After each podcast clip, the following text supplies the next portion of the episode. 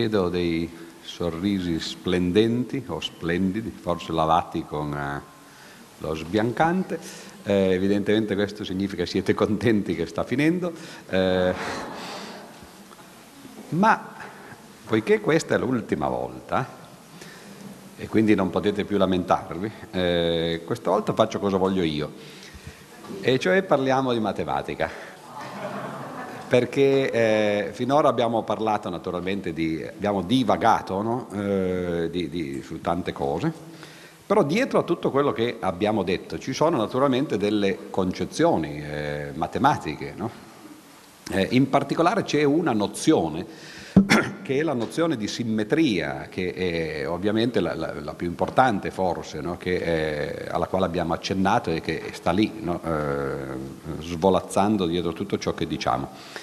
Allora, quello che faremo stamattina, se siete d'accordo naturalmente sempre con eh, questa falsa democraticità, eh, farei questo paragrafo che sta a pagina 78 del libro, che si intitola Finestre e pavimenti a specchio, perché è un modo, eh, secondo me, carino di eh, parlare di cose che sono effettivamente matematiche, però fingendo di parlare d'altro, no? e in particolare poiché abbiamo eh, parlato di letteratura agli inizi, le, le prime due volte, eh, qui parleremo del, dello strumento della letteratura, cioè dell'alfabeto, e andremo a studiare l'alfabeto. Ora, l'alfabeto è una cosa meravigliosa naturalmente perché è fatta di lettere, eccetera, ma a noi non interessa fare la storia dell'alfabeto che pur sarebbe interessantissima perché come voi sapete eh, l'alfabeto è, è, è, il punto finale, perlomeno per l'Occidente, di un lungo percorso che prima è stato naturalmente raffigurativo, no? ideografico, poi geroglifico, poi sillabico, poi consonantico e infine alla, eh, naturalmente alfabetico, cioè quando sono arrivate le vocali. Bisogna naturalmente eh, sbagliarsi a credere che l'alfabeto sia per l'appunto quello che ho detto, cioè il punto massimo di un'evoluzione, perché eh, i sistemi di scrittura servono, se vengono sviluppati in base alle lingue che, che devono trascrivere e a volte si arriva a certi punti e poi si torna indietro. Per esempio gli indiani, questo è interessante, eh, sono arrivati ad un certo punto ad avere un sistema consonantico e poi sono tornati indietro a un sistema sillabico perché evidentemente per la loro lingua è più, è più utile, soprattutto una lingua, immaginatevi come quella indiana, no? che tutti noi conosciamo naturalmente perfettamente, no?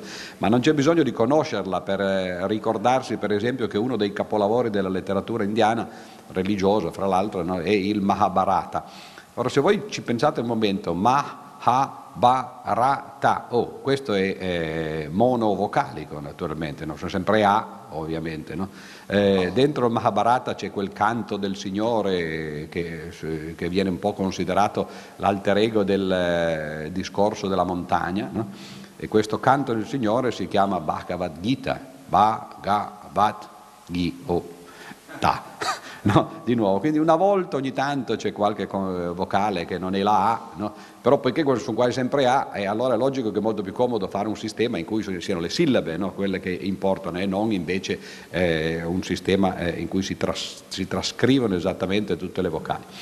Invece eh, ovviamente eh, ci sono lingue in cui di, di, di vocali ce ne sono poche, per esempio l'arabo, non so bene l'ebraico, ma credo che sia la stessa cosa, visto che poi eh, in realtà tutti e due sono consonantici. In arabo, da quello che capisco, ci sono solo tre, let- eh, tre vocali, no? A, I e dunque A, I, U no? perché bisogna ricordarsi che eh, le, le, vocali hanno naturalmente questa forma piramidale no? e si saltano le due intermedie. Ora nel momento in cui ci sono solo tre vocali non è difficile scrivere in maniera consonantica perché poi basta usare dei trucchetti per introdurre le vocali. Noi qualche trucchetto lo usiamo per esempio con la T, no? quando ci mettiamo il trattino, no? oppure con la I ci mettiamo un puntino sopra, eccetera. Avendo tre vocali, per esempio, uno potrebbe dire che una eh, è, è, quella di default, se non c'è scritto niente quella è. No? E le altre due, uno può metterci un segno sopra e un segno sotto, diventa facile scrivere, no? Con, eh, soltanto scrivendo le consonanti e poi però rappresentare anche le vocali, che è quello che sembra si faccia appunto in arabo, no? con questi puntini, eccetera. Certo che se voi avete una lingua come il greco, che di vocali ne ha ufficialmente sette, no? Anche se poi erano 10 perché tutte le vocali erano sia aperte che chiuse, no? e, eh, però 7 erano ufficialmente perché c'erano le due O, no? la Omicron e la Omega, Omicron, cioè O piccola e Omega, la O grande e così via, e le due E, la Epsilon e, e la Eta, e allora certo sette vocali cominciano a diventare un po' più difficili, se uno deve fare sette trattini no, e accorgersi di dove stanno questi trattini no, nel, nel, verticale per esempio, diventa complicato. Quindi i greci hanno scoperto o inventato le vocali per, perché a loro servivano. E eh, mi accorgo che sto facendo un'altra conferenza però, alla quale eh, naturalmente eh, potrei dedicarmi, per esempio nel matematica impertinente avevo messo un paio di capitoli, perché sono cose interessantissime per l'appunto, no? su come nasce la lingua, il sistema di scrittura della lingua. Ma qui invece vogliamo fare qualcosa di terra-terra proprio, no? non perché, eh, no, eh, terra-terra perché guarderemo all'alfabeto come sistema di segni proprio soltanto no? e eh, andremo a vedere le proprietà di questi segni.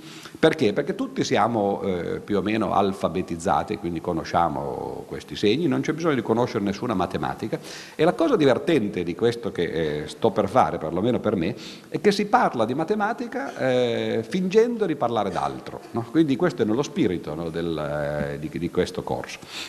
Allora, cominciamo a eh, vedere, anzitutto vediamo se questo funziona, altrimenti useremo eh, il, l'operatore eh, manuale. Eccola qua.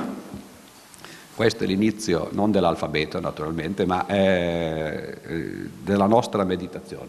Questa è la lettera B, tutti la conoscete, no? però vi siete accorti probabilmente che questa lettera B in realtà nell'alfabeto appare più volte solo che eh, anche perché i segni naturalmente sono limitati, se uno vuol fare, oddio, non sempre, se, se avete visto per esempio l'alfabeto Maya oppure se, se guardate l'alfabeto cinese vi accorgete no, che si possono usare eh, una quantità sterminata, potenzialmente illimitata di simboli che poi servono per rappresentare suoni o parole.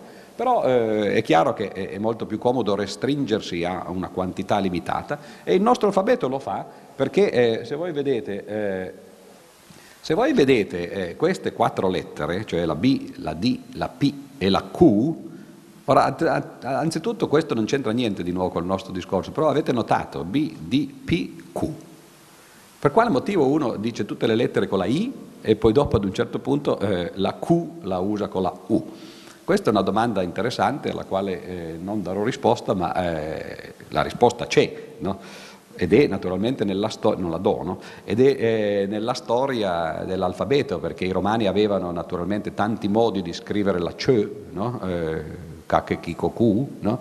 la si scriveva con la C, oppure con la K, oppure con la Q, no? per l'appunto. E poiché la Q era l'unico, eh, l'unico, l'unica vocale con la quale veniva usata la, la, la nostra Q, ancora adesso no, per l'appunto eh, noi continuiamo ad usare nell'alfabeto eh, la, la, Q invece della I no, eh, come vocale per, eh, per, l'addizione. Ma questo continua a, a, a divagare perché eh, in realtà quella là è la parte che mi interessa, questa interessa un po' meno. Ma... Comunque dicevo, guardate qui cosa succede quando, scrive, quando prendete una B la potete riflettere in verticale, naturalmente, no? e questa diventa eh, una D, la potete ruotare semplicemente no? e eh, la fate diventare una Q, però eh, manca qualche cosa, ah ecco perché, eh, mi accorgo perché, perché in realtà questi erano lucidi che eh, sono diventati eh, PowerPoint grazie alle magie di, eh, di Silvano, però eh, la prima, la, prima, slide, se posso, me la, me la porto indietro, no? ecco questa qui no? era una meditazione appunto su cui io facevo quello che tra l'altro notate abbiamo fatto anche l'altra sera con la musica cioè invece di prendere uno spartito e fare quelle quattro operazioni che eh, si fanno con gli spartiti, lo si può fare anche con le lettere. No? E allora eh, la B naturalmente eh, la, la, si può leggere in questo modo, si può girare lo spartito sotto sopra e in quel caso diventa naturalmente una P, no? Eh, si può ruotarlo dall'altra parte, si può guardarlo contro luce no? e la B diventa una D e poi una volta che uno ha guardato contro luce si può di nuovo girare eh, sotto sopra e quella diventa una Q.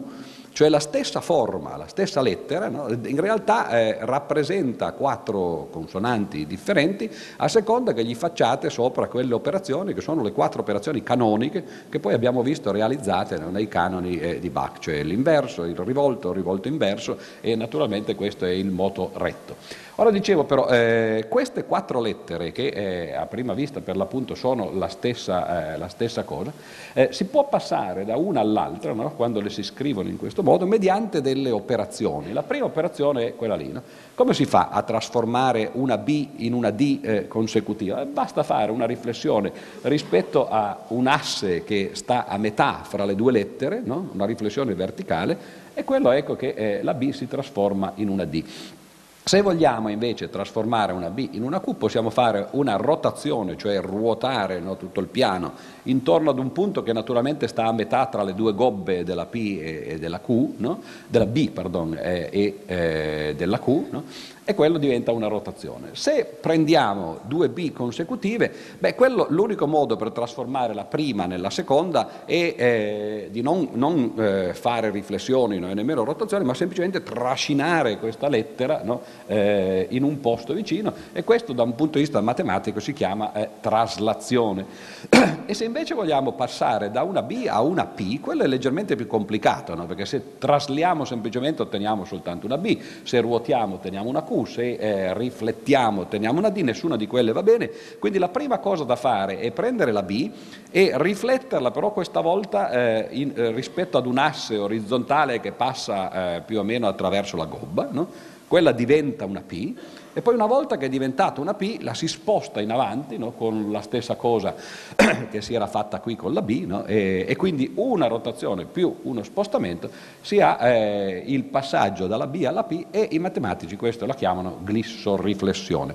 Questi sono soltanto nomi, ma sono nomi che sono abbastanza esemplificati da queste lettere. No? Quindi attenzione, riflessione, vuol dire semplicemente riflettere rispetto a uno specchio, rotazione, che vuol dire girare attorno a un punto, traslazione, che vuol dire invece trascinare lungo una retta, e poi c'è questa glissoriflessione che è leggermente più complicata, che significa prima fare una riflessione in una direzione e poi eh, fare una traslazione. Ora, queste quattro operazioni sono eh, operazioni fondamentali da un punto di vista della simmetria, perché eh, che cosa succede? Beh, anzitutto guardiamo eh, come, come, si trovano queste operazioni eh, anche nella vita quotidiana. No? Eh, molti di voi avranno fatto il militare, eh, molti dei giovani oggi non sono più eh, educati alla vita in questa maniera meravigliosa che era per l'appunto la, la naia, la, la leva. No? Però quando eh, guardate dei militari, quali com- continuano ad esserci, anche se eh, non tutti più lo fanno, no? eh, quando vi mettete sull'attenti per esempio, no? e avete, siete militari prima di andare in guerra, no? quindi avete ancora tutti e due i piedi, no? tutte e due le mani, eccetera. Allora i vostri piedi, naturalmente, che, sono, che, che, che, sono, paralleli oppure leggermente sfalsati, però sono uno un piede sinistro e l'altro un piede destro. Qual è il rapporto fra il piede sinistro e il piede destro, oppure se volete tra la mano sinistra e la mano destra? È un rapporto di riflessione ovviamente, si può passare dalla mano destra alla mano sinistra semplicemente riflettendola in uno specchio.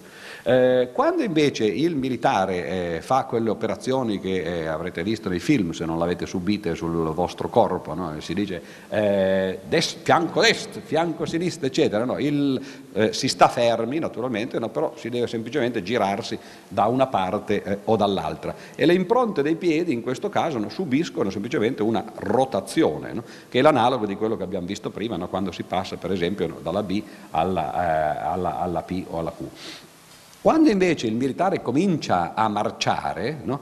Allora cosa succede? Beh, naturalmente se voi guardate soltanto le impronte di, dello stesso piede, il piede sinistro oppure il piede destro, no? separatamente, quelle sono semplicemente traslazioni, continuate a vedere no? lo stesso piede che si ripete eh, continuamente. Se invece però guardate tutte e due le impronte dei piedi, sia quello sinistro che quello destro, il passaggio dal piede destro al piede sinistro, per esempio, o viceversa, non è anzitutto una traslazione, e non è nemmeno una riflessione soltanto, ma perché? Perché anzitutto il piede destro non è uguale a quello sinistro, ma è tutte e due, cioè bisogna cambiare il piede destro col sinistro e spostarlo un pochettino avanti. Quindi quando voi marciate, naturalmente non è necessario che siano militari che marcino, eh, ma potete fare anche voi, no? semplicemente le camminate, il vostro piede, eh, lo stesso piede fa semplicemente delle traslazioni, ma i due piedi quando si cammina con tutti e due i piedi per l'appunto fanno alternativamente delle glissoriflessioni. Quindi vedete che sono operazioni eh, quotidiane no? che eh, tutti noi siamo abituati a fare,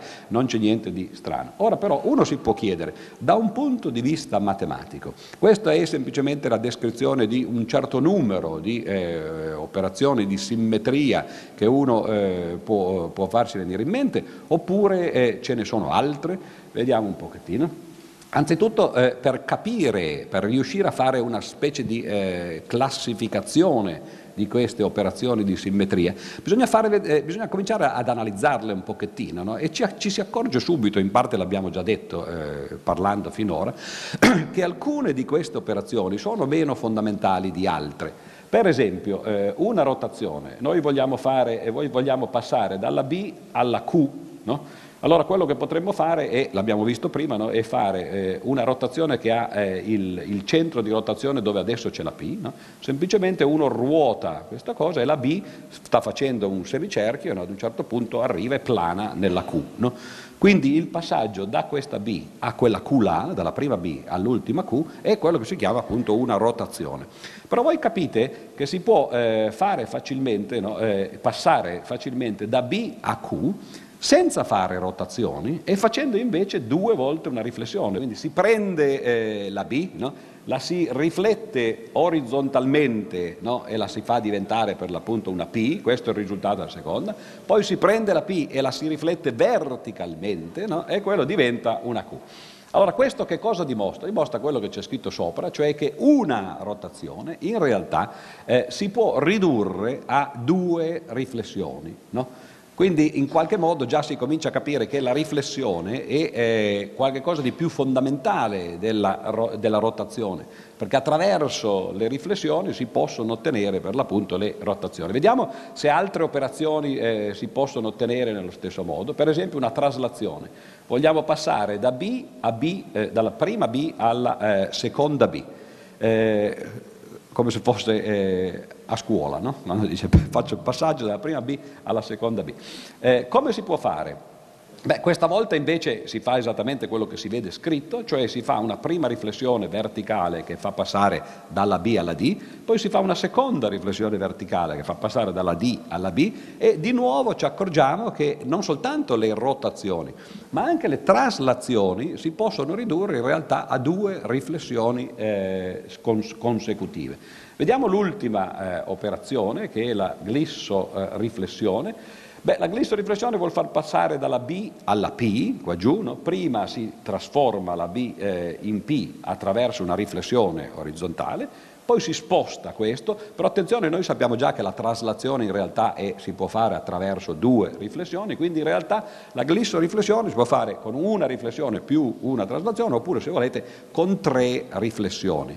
Qual è il risultato di tutta questa meditazione? Che tutte quelle operazioni che a prima vista sembravano quattro differenti, no? in realtà si possono ridurre tutte a una sola, o meglio a composizioni di una sola. Quello che veramente importa, no? quello che è veramente importante è la riflessione. Questa è anche una metafora per altre cose, naturalmente, no? però eh, in matematica possiamo dirla così. Allora vediamo il risultato eh, è questo qui, che queste quattro operazioni eh, che costituiscono in qualche modo la, eh, gli esempi di simmetria che abbiamo fatto finora, si possono tutte ridurre a eh, un'unica cosa che si chiama per l'appunto riflessione. Allora la definizione che eh, i matematici danno eh, di simmetria no, è che due oggetti sono simmetrici se è possibile passare da uno all'altro attraverso un certo numero finito, però naturalmente, ma non necessariamente uno solo, no, un certo numero finito di eh, riflessioni. Però c'è un problema ed è che eh, noi abbiamo dato questa definizione adesso no, di simmetria come risultato di riflessioni consecutive certo numero finito di riflessioni, però eh, dovremmo eh, in qualche modo convincerci che eh, ci sono soltanto quelle operazioni, perché ah, la riflessione serve a, a, eh, a, generare quelle altre tre anche, cioè la rotazione, la traslazione e la glissoriflessione, però uno potrebbe dire, vabbè, magari ci sono altre operazioni che non abbiamo considerato e in matematica naturalmente bisogna dimostrare un teorema che quelle sono le uniche possibili eh, simmetrie e allora poi dopo eh, la simmetria si può definire come eh, tante riflessioni messe insieme. Ora la dimostrazione si può fare in maniera matematica, io ne ho data una che è più eh, intuitiva. Anzitutto questo è il teorema, teorema di classificazione, che dice ogni simmetria nel piano no? è eh, una riflessione, una rotazione, una traslazione oppure una glissoriflessione. Cioè abbiamo dato come definizione simmetria e il prodotto, la, la, successiva applicazione di un certo numero di rotazioni. E poi quella è la definizione. E questo è il teorema, che è un teorema di classificazione tipico di, di, di queste parti della matematica, che dice ci sono soltanto quattro tipi diversi di simmetrie, che si ottengono tutte naturalmente le, da, da rotazione, che sono quelle quattro che abbiamo visto prima. Come dicevo, eh, questo è un teorema, come c'è scritto lì, i teoremi in matematica si dimostrano, però eh, noi siamo qui in vacanza, ormai quasi alla fine delle vacanze, quindi la dimostrazione intuitiva di questo teorema è la seguente. Eh, se ce ne fossero altre, naturalmente eh, i militari prima o poi le avrebbero trovate, quindi noi siamo soddisfatti di questa eh, dimostrazione pseudo-matematica no? e allora andiamo avanti eh, a studiare eh, queste cose. Quindi adesso abbiamo un concetto di simmetria, cioè eh, quello che si ottiene attraverso, eh, sim, eh, attraverso, riflessioni successive, una classificazione, cioè ci sono questi quattro tipi diversi di simmetria che corrispondono però poi tra l'altro, ricordatevelo, no, alle quattro lettere B, D, P, Q, no? e adesso vogliamo vedere eh, che cosa succede. Vogliamo studiare, in altre parole, le figure che sono invarianti rispetto a eh, queste simmetrie.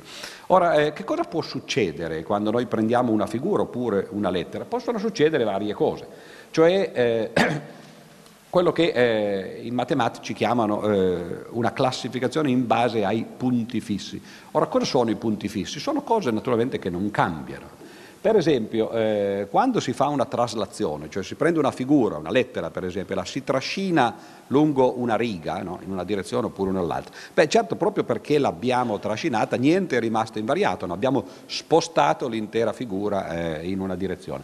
La glissoriflessione ovviamente è ancora peggio perché, come abbiamo visto, la glissoriflessione è una riflessione più una traslazione, quindi a maggior ragione se non c'erano punti fissi nelle traslazioni non ci sono nemmeno nelle glissoriflessioni, però invece se guardiamo eh, quello che succede nel, nelle rotazioni e nelle riflessioni, ci accorgiamo che lì, qua, nella rotazione, noi stiamo ruotando per l'appunto l'intera cosa intorno ad un punto, no? e il fatto che noi ruotiamo attorno a quel punto, beh, quel punto rimane fisso, no? è per l'appunto il punto attorno a cui noi stiamo facendo il movimento. Quindi c'è un punto, no? eh, che poi nel caso nostro sarà una lettera, attorno quale, al quale eh, si sta facendo la, eh, il movimento che rimane fisso. Se invece si fa eh, una riflessione, beh, in una direzione oppure nell'altra, no? verticale orizzontale, beh, riflessione significa quello, no? che tutto viene cambiato come se fosse uno specchio, ma l'asse rispetto a cui si sta facendo la riflessione rimane fisso. E allora le possibilità sono quelle lì, o c'è un punto che rimane fisso, o ce ne sono due, dunque naturalmente c'è un'intera retta, no? verticale orizzontale, oppure non c'è niente.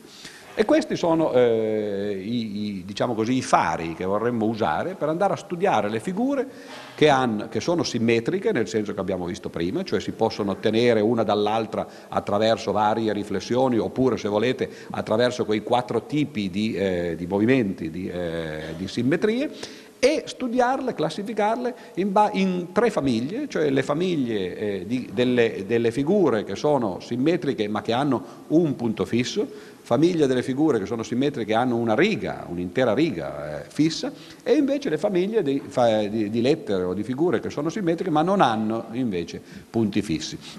E questo è eh, un esempio per l'appunto di ciò che si fa in matematica quando si studiano eh, cose di questo genere. Allora, cominciamo a vedere eh, il primo caso.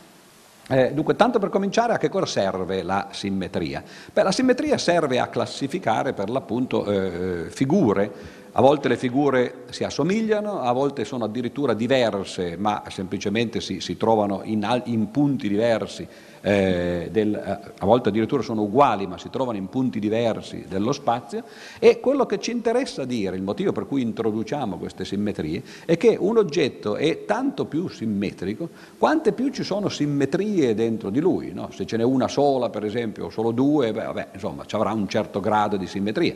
Se però queste simmetrie sono tante o addirittura infinite, faremo vedere degli esempi molto semplici di figure che hanno infinite simmetrie, beh allora quelli saranno oggetti che anche intuitivamente noi eh, consideriamo molto simmetrici, no? ma che questa volta potremo in maniera matematica eh, anche comprendere come mai sono eh, così simmetrici. Quindi questa è la definizione, in realtà un, un, eh, un principio guida che dice che eh, una figura è tanto più simmetrica quante più simmetrie ha. Notate che simmetrica è un aggettivo no? e simmetria è un sostantivo, no? quindi noi sappiamo che cosa vuol dire sostantivo simmetria, per esempio l'abbiamo definito come prodotto o, eh, o, o di, di, successive riflessioni e eh, invece adesso stiamo definendo l'aggettivo simmetrica. Una figura è simmetrica, ha un certo grado di simmetria quando ha un certo numero di simmetrie. Okay? Bene, Vediamo allora, eh, eh, andiamo a, ad analizzare l'alfabeto come avevo eh, promesso. Cioè andiamo a studiare quante simmetrie possono avere le lettere dell'alfabeto. Lo facciamo con le lettere maiuscole perché è più intuitivo la cosa. Prendiamo queste lettere qua, eh, F, G, L, P, Q, R, e ci accorgiamo che queste lettere di simmetrie eh, non ce n'hanno proprio nessuna, ciascuna, intendo con se stessa. Che voi prendete la F, beh certo la F non si può girare perché se la ruotate diventa un simbolo che non è nemmeno un, eh, una lettera dell'alfabeto, se la riflettete in verticale eh, la F diventa una F rovesciata che, che, che non va bene no? eh, e così via. Insomma, se provate a fare quelle quattro operazioni che abbiamo visto prima, cioè vi accorgete che queste lettere, ciascuna di quelle lettere si trasforma in qualche cosa che non è la lettera stessa no? e eh, anzi spesso queste cose si trasformano in cose che non sono nemmeno lettere dell'alfabeto. No? Quindi questi sono sei esempi, eh, eh, naturalmente le, le, le, guardiamo tutte le lettere dell'alfabeto, andiamo a studiarle no? in base alla loro simmetria. Sono lettere che non hanno nessuna simmetria, sono pessime, no? quelle che non vorremmo mai usare, infatti i romani usavano SPQR, evidentemente perché eh, avevano poca familiarità con eh, la matematica. Andiamo avanti però invece. Perché eh, ci sono altre lettere, per combinazione sono di nuovo 6, A, M, T, U, V, W, eh, che sono invece simmetriche eh, verticalmente. Se voi eh, fate, vi immaginate una riga verticale che passi attraverso il vertice della A e attraverso metà del trattino no? e poi rif, eh, riflettete questa lettera rispetto a questo asse verticale, ottenete di nuovo la stessa lettera. La A non viene cambiata no? dopo aver fatto questa operazione. La stessa cosa succede per tutte queste altre lettere, no? Passa, facendo passare l'asse verticale nel punto ovvio, cioè sempre a metà del, eh, di queste lettere. Quindi ci siamo accorti che alcune lettere non hanno nessuna simmetria, altre lettere ne hanno una, cioè eh, sono simmetriche rispetto a un'opportuna riflessione verticale che è quella rispetto ad un asse che passa attraverso il centro. Naturalmente ci possiamo immaginare che ci siano lettere che sono invece simmetriche rispetto a eh, riflessioni orizzontali, vediamo se eh, sono le successive, eccole qua, B, C, D, e K, queste invece hanno la simmetria però opposta a quella precedente. Eh, la riflessione, se, se, voi provate a riflettere per esempio la B verticalmente ottenete qualcosa che di nuovo non è una lettera, ma se la fate invece, se la riflettete eh, orizzontalmente e naturalmente l'asse deve, deve, passare a metà, quindi eh, sul trattino centrale della B o della E e così via no, per le altre, vi accorgete che queste sono eh, simmetriche orizzontalmente. Oh, notate, eh, queste lettere e le precedenti, la A, la M, la V, la W, eccetera, no? sono, hanno tutte lo stesso grado di simmetria, nel senso che la A per esempio ha un'unica simmetria verticale di riflessione, la B ha un'unica simmetria orizzontale, però le simmetrie sono diverse. Quindi queste sono due famiglie, no? eh, le lettere nella stessa famiglia hanno non solo lo stesso grado di simmetria, ma anche lo stesso tipo di simmetria, un'unica simmetria ed è sempre quella. Le lettere dell'altra famiglia precedente hanno lo stesso grado di simmetria di queste perché c'è un'unica simmetria di nuovo, però un, un tipo diverso perché invece di essere simmetria orizzontale è una simmetria verticale. Vedete come eh, anche cose banali per l'appunto, come le lettere dell'alfabeto, in realtà poi si prestano no, a, ad analisi di, eh, di questo genere. Vediamo però che ci sono delle lettere eh, come queste qui, eh, la N, la S, la Z, che invece si prestano a fare eh, simmetrie diverse, sono simmetriche in una maniera diversa. Se voi prendete una N e la girate, no, riottenete una N, però potete girare in due maniere diverse, la a destra, no, eh, fare una rotazione di 180 gradi a destra, oppure di 180 gradi a sinistra e ottenete le stesse cose. E allora queste tre lettere di nuovo eh, hanno più simmetria delle precedenti, in qualche modo, perché eh, ci sono due tipi diversi di simmetria, no? destra o sinistra, eh, e tra loro no, hanno lo stesso grado e lo stesso tipo. Andiamo avanti, vediamo eh, che cosa succede. Ah, queste sono le lettere invece più eh, simmetriche di tutte, la H, la I maiuscola naturalmente e la O, perché eh, esattamente come le, due, le tre precedenti, anche queste si possono ruotare, se voi prendete la H la potete girare a destra di 180 gradi o a sinistra di 180 gradi e riottenete la stessa figura. Però poi non soltanto, è lo stesso con la I naturalmente con la O, eh, non soltanto, eh, la O eh, deve essere fatta non come un cerchio però, ma come un uovo, perché se poi un cerchio allora lì diventa ancora più simmetrica, no? Eh, però in genere noi le facciamo effettivamente un po' schiacciata, no? quindi no, adesso io non vedo se di qui, perché questa è una proiezione per me, eh, è fatta circolare o... Eh, ah, vabbè, essere, dovete vederla come se fosse un uovo.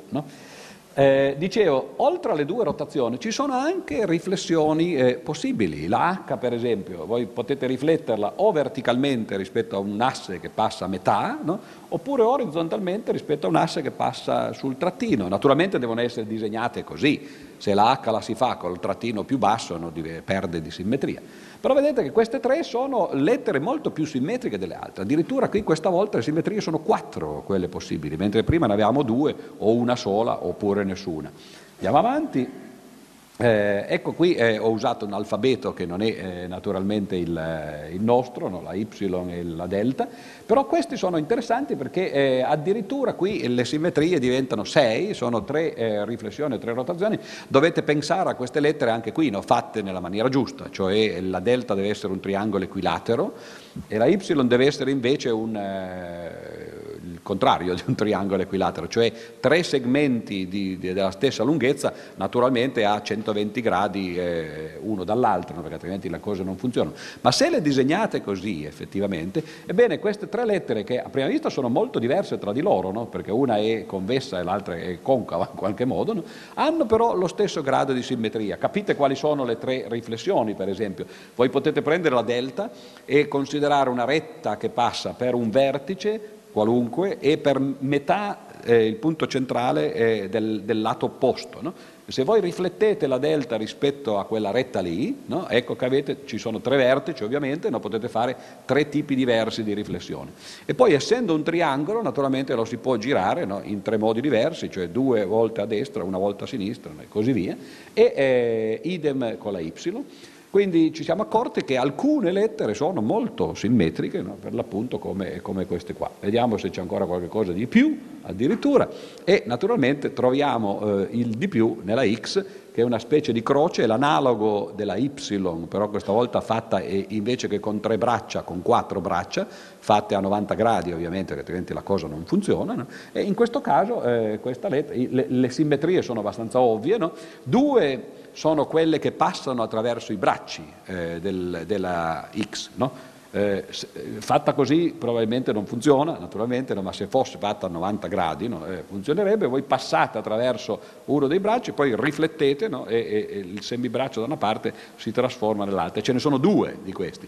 Poi ci sono altre due riflessioni possibili, che sono quelle invece in cui eh, l'asse è semplicemente verticale o orizzontale e eh, in quel caso invece sono due semibraccia che vengono rivoltate ogni volta, no? però le riflessioni possibili sono quattro. Il motivo per cui ci sono quattro rotazioni è semplicemente che eh, c'è, c'è, qualche cosa a 90 gradi, no? quindi uno può girare no? così. Ora, certo che eh, questo è l'alfabeto, non credo che ce ne siano altre di lettere dell'alfabeto. Volendo uno potrebbe anche immaginarsi cose più complicate, no? lettere che invece di avere soltanto tre braccia come la Y o quattro braccia come la X, no? ne avessero cinque, sei, eccetera no? di braccia, cioè, si può immaginare quante si vuole. E eh, così come la delta è in realtà un triangolo equilatero, uno potrebbe immaginarsi una lettera fatta a quadrato, a volte ci sono per esempio nei simboli matematici no, o informatici, no? oppure addirittura potrebbe cominciare a farlo con qualunque poligono no? e lì naturalmente ci sarebbero sempre più simmetrie. Però eh, cosa succede eh, in questi casi? Dunque, quando noi eh, prendiamo lettere come quelle là, che hanno eh, simmetrie eh, anche di riflessione, vedete tipo quelle là, la A, si può riflettere no? eh, rispetto ad un asse verticale, la y che si può riflettere rispetto a tre assi verticali, eccetera. Allora questi vengono chiamati eh, grupp, esempi no? di gruppi diedrici in matematica. Questa è solo una nomenclatura, ma eh, ricordatevela perché eh, è una nomenclatura importante questa, nella teoria delle simmetrie. Diedrico vuol dire che eh, ci si trova di fronte a una figura che ha sia eh, rotazioni che, che simmetrie. Mentre invece qua eh, gruppi ciclici sono eh, cose che hanno soltanto la possibilità di essere riflesse, eh, di essere ruotate, perdon, ma non riflesse. Questo non l'ho detto prima quando discutavamo le, le, le lettere N, Z, S, però è abbastanza evidente no? che mentre voi potete prendere la N e girarla sottosopra e riottenete la N, se questa N invece la ruotate, la, la guardate contro luce, no? la riflettete, beh quella viene una N al contrario, no? cioè è una lettera che avremmo potuto usare nell'alfabeto, ma che non c'è, perché la N ha il trattino eh, centrale che deve andare dall'alto eh, a sinistra in basso a destra e non viceversa. Se voi invece la riflettete ottenete per l'appunto il viceversa, questo spesso lo fanno i bambini no? quando disegnano le lettere no? in una maniera che è simile a quella lì ma dall'altra parte. Che cosa hanno fatto i bambini? Hanno riflesso dall'altra parte. Allora la grande divisione tra le figure eh, che si possono considerare è questa. Tra le figure che hanno soltanto simmetria di rotazione, si possono fare varie rotazioni, no? e quelle che invece oltre alle rotazioni permettono anche delle riflessioni. Cioè sono due grandi famiglie, cioè il, eh, per esempio il, il triangolo, no? Beh, il triangolo ovviamente no, lo potete sia ruotare che riflettere e, e non cambia.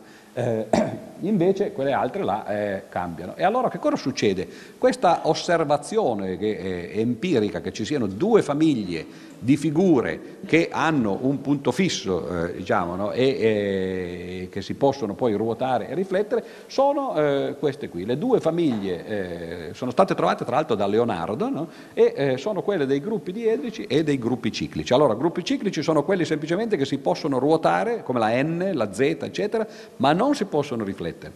E invece i gruppi diedrici sono quelli che si possono ruotare, ma anche riflettere, come la delta, la Y, eccetera, eccetera e ce ne sono appunto eh, eh, infiniti di questi, perché come ho detto prima, così come si può fare col triangolo eh, equilatero, vabbè, no, non più nelle lettere ovviamente, no, ma eh, come figure in generale, lo si può fare con ogni poligono regolare, ce n'è uno per ogni lato, per ogni numero di lati, no? triangolo, quadrato, pentagono, eccetera, e eh, la stessa cosa si può fare eh, per, eh, i edrici, per, i gruppi ciclici, in realtà quelli che non si possono eh, eh, riflettere. Es- se, non vole- se, non vi piacciono i triangoli eh, e, e, e le, i poligoni, potete fare semplicemente croci. Adesso non so se abbiamo fatto le croci uncinate o no, ci sono? Come sì?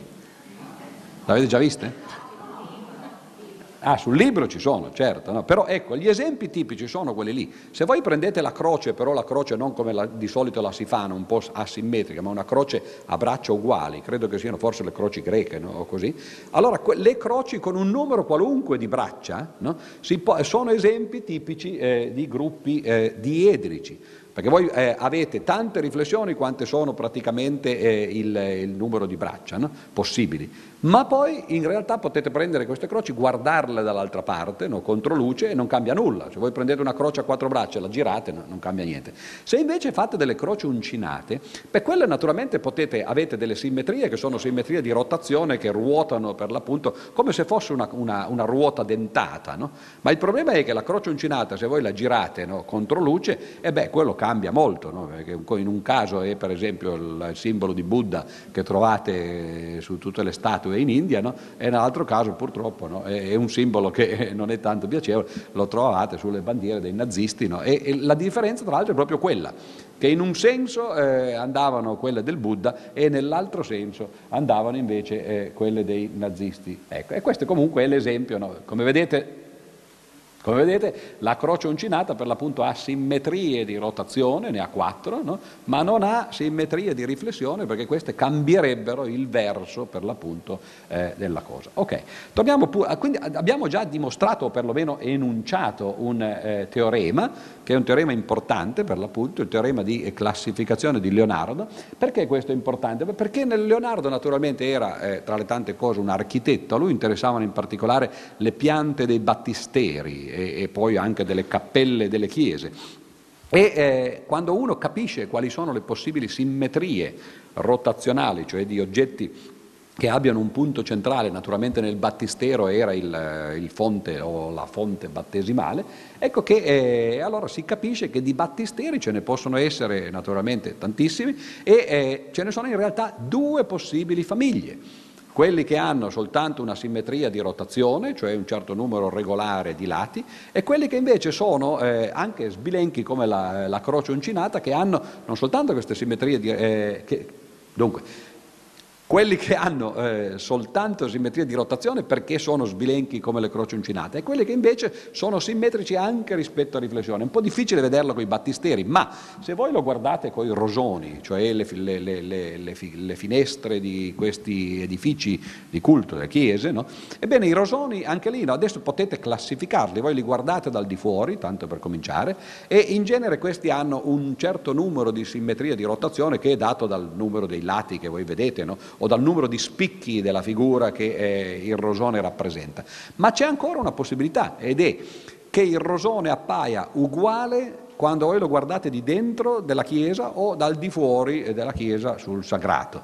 Non sempre queste cose succedono, se il rosone ha la figura di una croce uncinata, cosa che in genere non succede, no? ecco che allora no, guardandolo di dentro e guardandolo di fuori appare simmetrico ma speculare, no? come la mano destra e la mano sinistra. Invece altre volte sono semplicemente simmetrici senza nessun, in, nessuna indicazione di, del senso di rotazione e allora quelli sono eh, parte eh, dell'altra famiglia, cioè dei gruppi diedrici.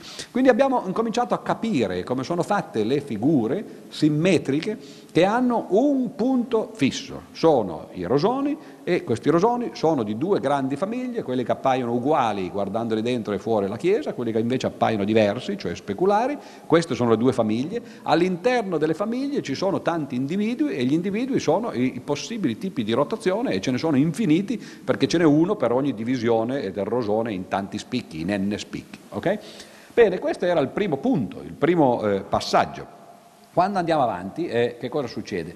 Beh, eh, vogliamo andare a vedere adesso le figure che hanno eh, non soltanto eh, un eh, punto fisso, eh, vogliamo andare a vedere le figure che non hanno punti fissi questa volta no? e eh, abbiamo visto che eh, sono, eh, c'è la possibilità eh, di, di, eh, di, di, averne quando si guardano figure che sono simmetriche rispetto a traslazione, quindi niente viene lasciato invariato perché si sta trascinando la figura. Ora stiamo lavorando nel piano, no? Il piano ha due direzioni, quindi eh, di traslazioni indipendenti di una figura, ce ne possono essere solo due, no? la si trasla sull'asse delle x, poi la si trasla sull'asse delle y e naturalmente poi ci possono essere traslazioni in qualunque direzione, ma le traslazioni in qualunque direzione sono composizioni di eh, una parte eh, orizzontale e una parte verticale, quindi ci sono soltanto due grandi famiglie, no? quelle che hanno una traslazione eh, orizzontale e quelle che invece ne hanno due. Allora cominciamo a vedere che che cosa succede con questo. Quali sono le figure che sono invarianti rispetto a una traslazione? Beh, ce ne sono tantissime, ne, conoscerete anche voi, no? semplicemente a occhio. Sono eh, i fregi che voi vedete eh, in genere in alto o in basso nelle pareti di, di edifici che sono per l'appunto dipinti, eh, gli zoccoli per l'appunto delle, delle, camere, le sciarpe che, che, che, le signore spesso usano sono per l'appunto cose unidimensionali, no? queste sciarpe, e a volte la eh, il ricamo o la figura che si trova su queste sciarpe è semplicemente un ricamo che si ripete, no? per, per, ovvi motivi, perché è facile farlo, eh, stamparlo per esempio, no? o ripeterlo. No? Ecco, questi sono gli esempi per l'appunto di figure che sono invarianti rispetto a eh, una traslazione. Ora, prima abbiamo classificato le figure eh, che hanno un punto fisso, cioè i rosoni, abbiamo visto che ci sono due famiglie infinite. Quanti tipi di eh, simmetrie ci sono per figure che hanno una traslazione? Ora questo è interessante perché è un problema tipicamente matematico, vediamo se si riesce a risolverlo. Allora, quante sono le possibilità teoriche? Beh, ci sono quei quattro tipi di eh, movimenti che abbiamo visto, no? ci possono essere rotazioni, eh, riflessioni verticali, orizzontali, eh, glisso-riflessioni, quindi quattro eh, possibilità così, le si mettono tutte insieme perché ci potrebbe essere solo una di queste quattro, no? oppure due, no? oppure tre e così via. Quindi in teoria ci sarebbero 16 possibili famiglie, 16 possibili tipi di eh, immagini, di figure che hanno riflessioni eh, che, che, sono invarianti rispetto a una traslazione. Però poi uno si accorge che in realtà questi 16 tipi non, non sono tutti indipendenti. L'abbiamo già visto eh, per esempio nel caso, nel caso, precedente, se noi possiamo fare sia riflessioni orizzontali che riflessioni verticali, beh, facendo una riflessione orizzontale e poi una verticale è la stessa cosa che fare una rotazione. No? Quindi non è possibile tra, tra i 16 tipi eh, astratti di possibilità, uno perlomeno deve essere eliminato, è quello che dice che ci sono eh, riflessioni orizzontali, riflessioni verticali, ma non rotazioni. Questo non è possibile perché appunto quando ci sono quei due tipi di riflessione ci deve essere anche eh, la rotazione. Idem eh, come, come, sopra, quando c'è eh, una traslazione e una riflessione orizzontale, allora la combinazione di queste due ci dà quelle che abbiamo chiamato una glissoriflessione, cioè i piedi alternati, e di nuovo allora non è possibile che ci siano riflessioni orizzontali e eh, traslazioni senza che ci siano glissoriflessione. Allora uno si mette ad analizzare queste possibilità teoriche, queste 16 possibilità teoriche, due le abbiamo già eliminate, si devono fare due eh, lavori che in matematica poi si fanno sempre, no? cioè condizione necessaria e sufficiente, cioè continuare a eliminare le possibilità che, eh, che, che sono le situazioni che sono impossibili. No? E poi ad un certo punto si rimane con un certo numero di possibilità e bisogna far vedere che tutte quelle possibilità lì sono realizzate. Non so se si capisce, sono due movimenti, no? si parte da 16, si comincia ad abbassare il numero no? fino a che si arriva ad un, ad un, certo livello e poi quando si arriva ad un certo livello e non si riesce più a scendere perché dice ma non ci sembra che ci siano più connessioni fra le varie simmetrie, allora uno dice beh questo numero veramente è quello realizzato, no? è possibile avere eh, esempi di, eh, in ciascuna delle famiglie senza che queste cose si confondano. Qual è il risultato?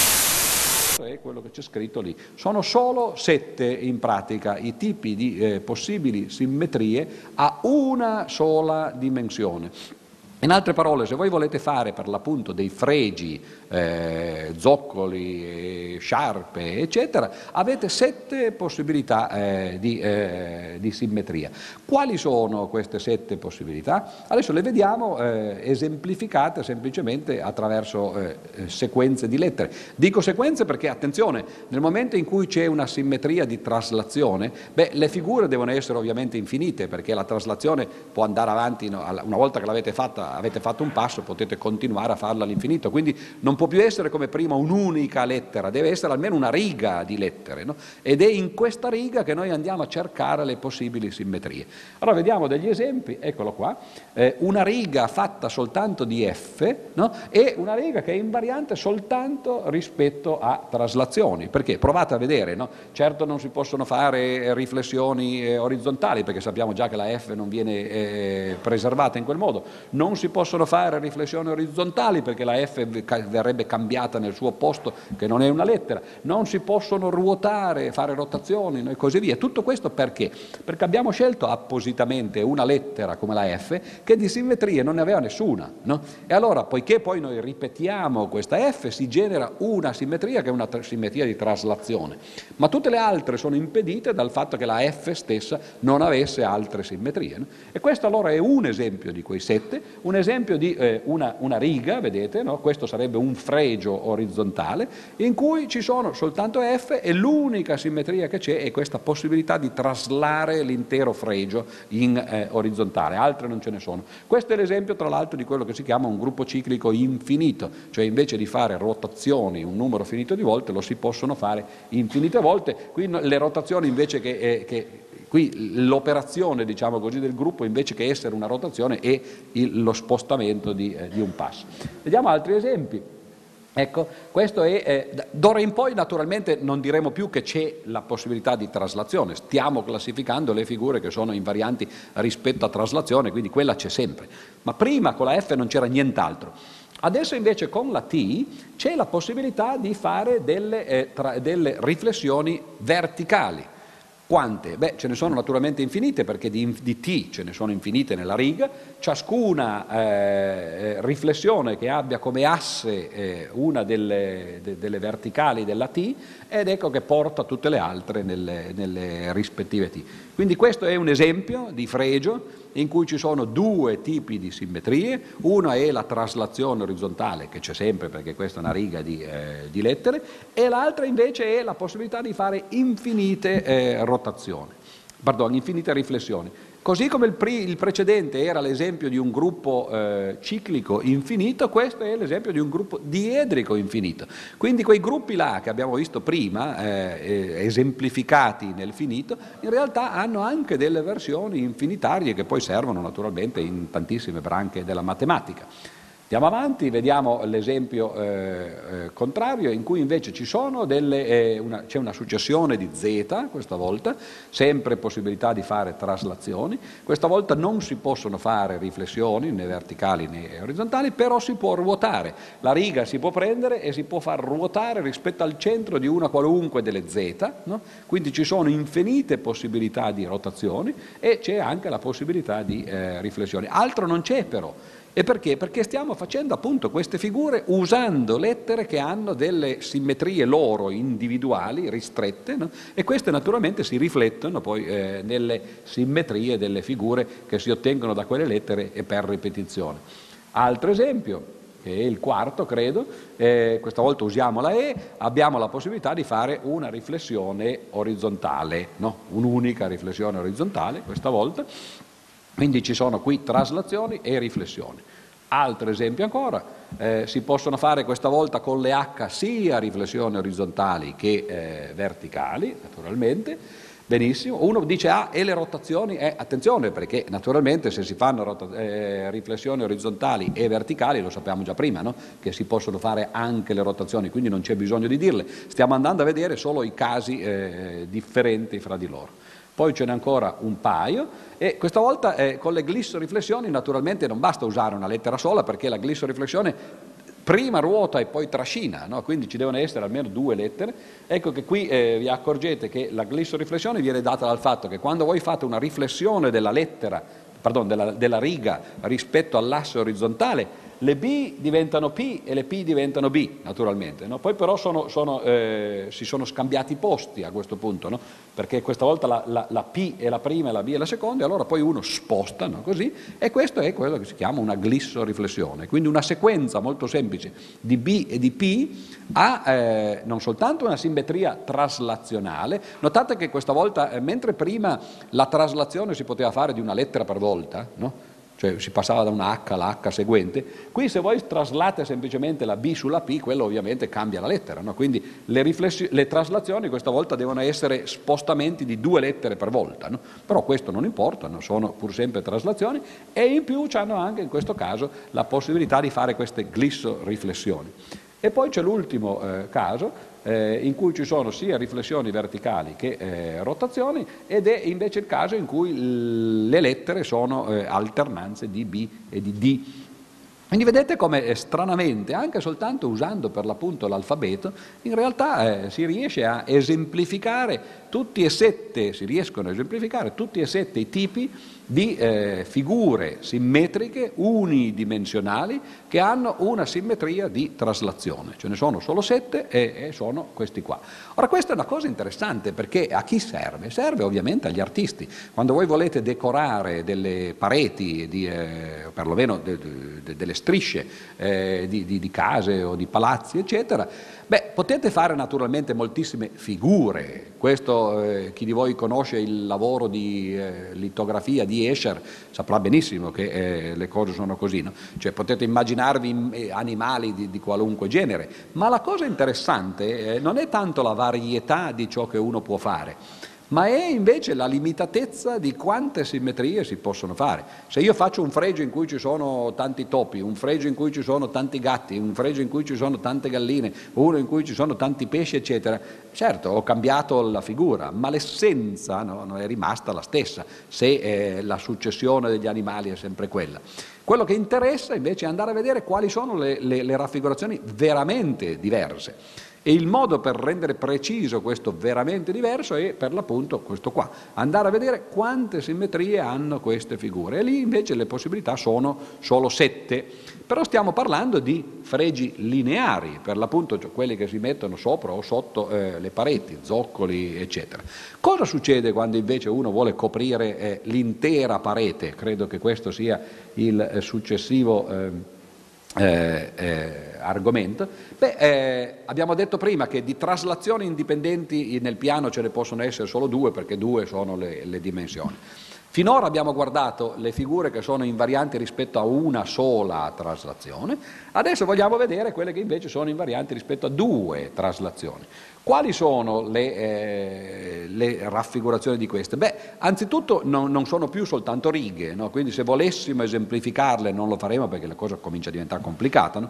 ma se volessimo esemplificarle, invece di avere solo delle righe, dovremmo avere delle pagine di lettere scritte no? e dovremmo andare a vedere quali sono le possibili simmetrie di pagine in cui ci sono lettere in un certo modo.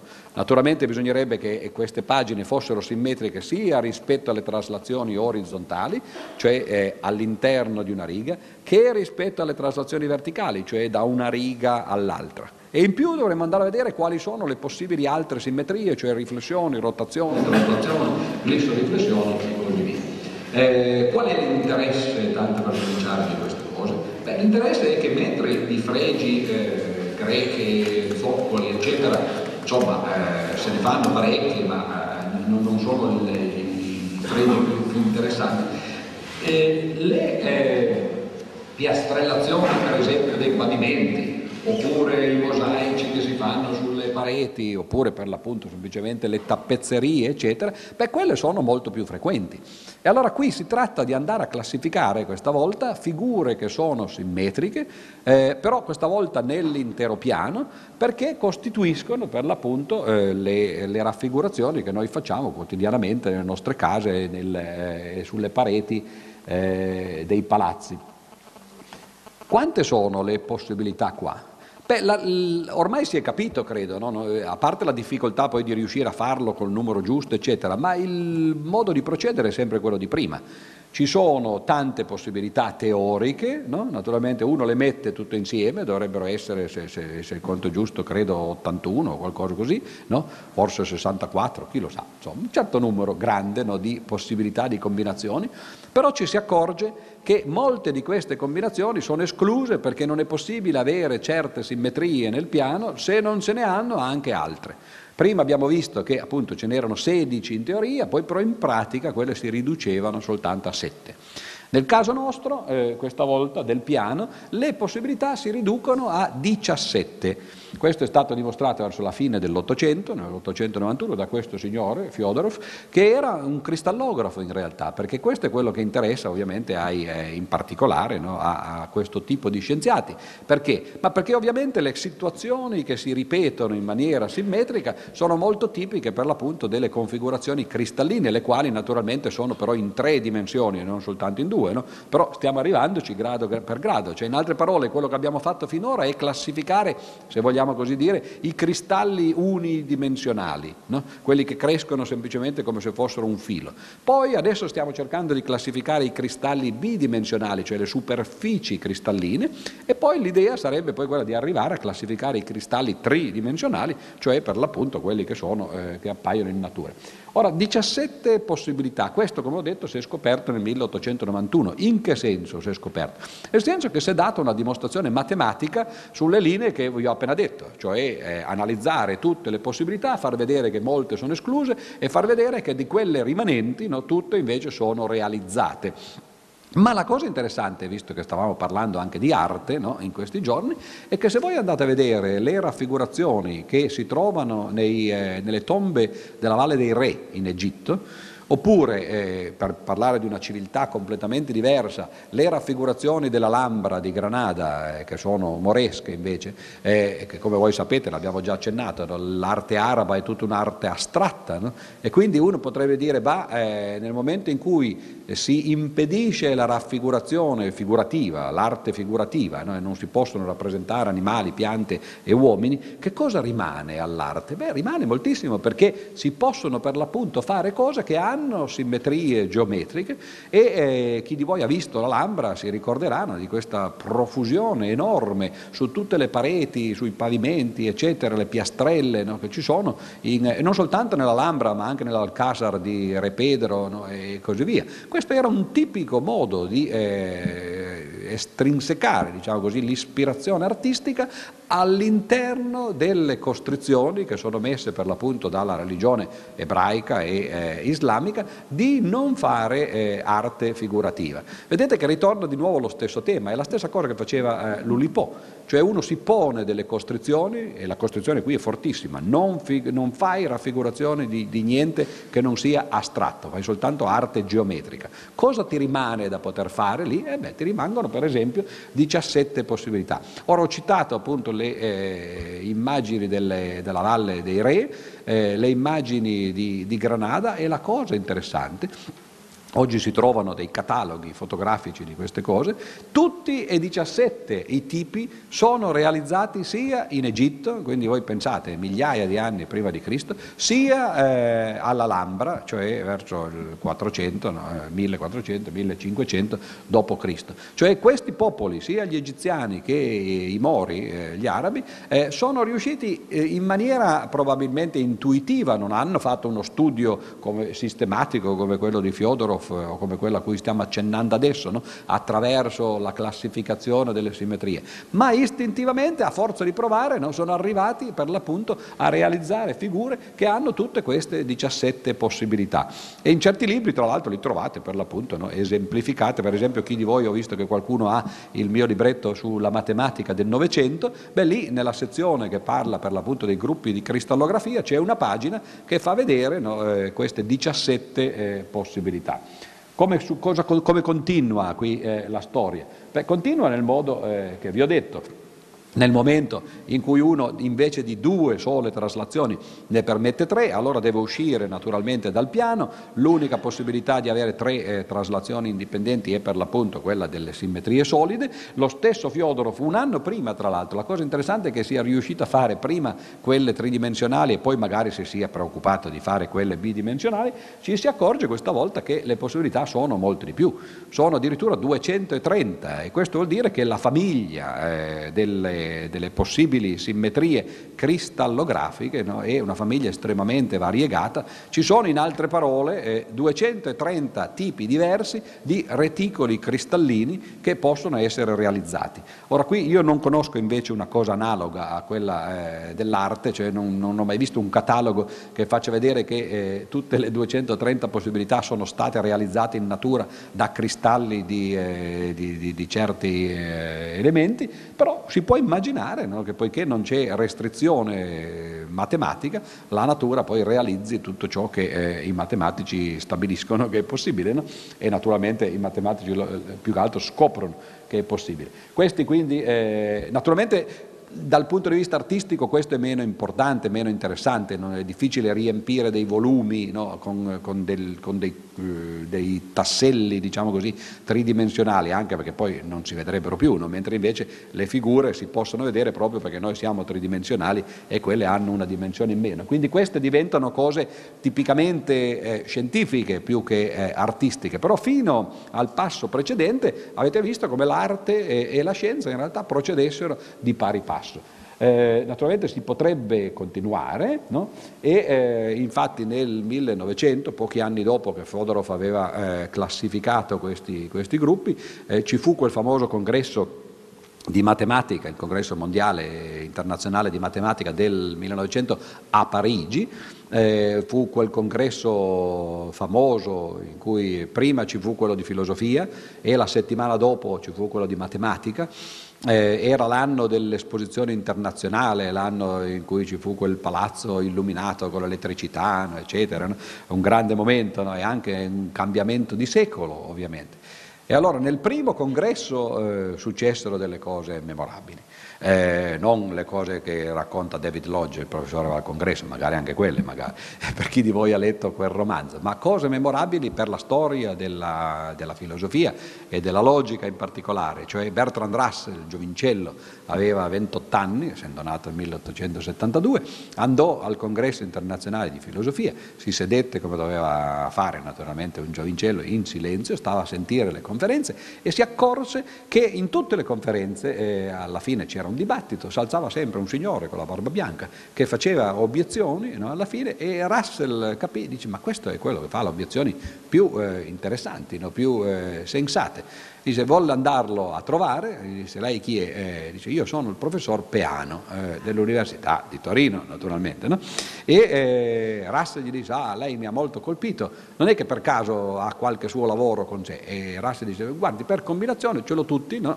Eh, pardon, Peano lo dice, ce l'ho tutti perché eh, una volta si faceva così effettivamente, non c'era l'internet, non c'erano gli aerei, eccetera, i congressi internazionali avevano un senso, ci si riuniva una volta ogni quattro anni, si vedevano quelli che erano sopravvissuti naturalmente e quelli anche che erano nati no, alla, alla, scienza o alla filosofia. No?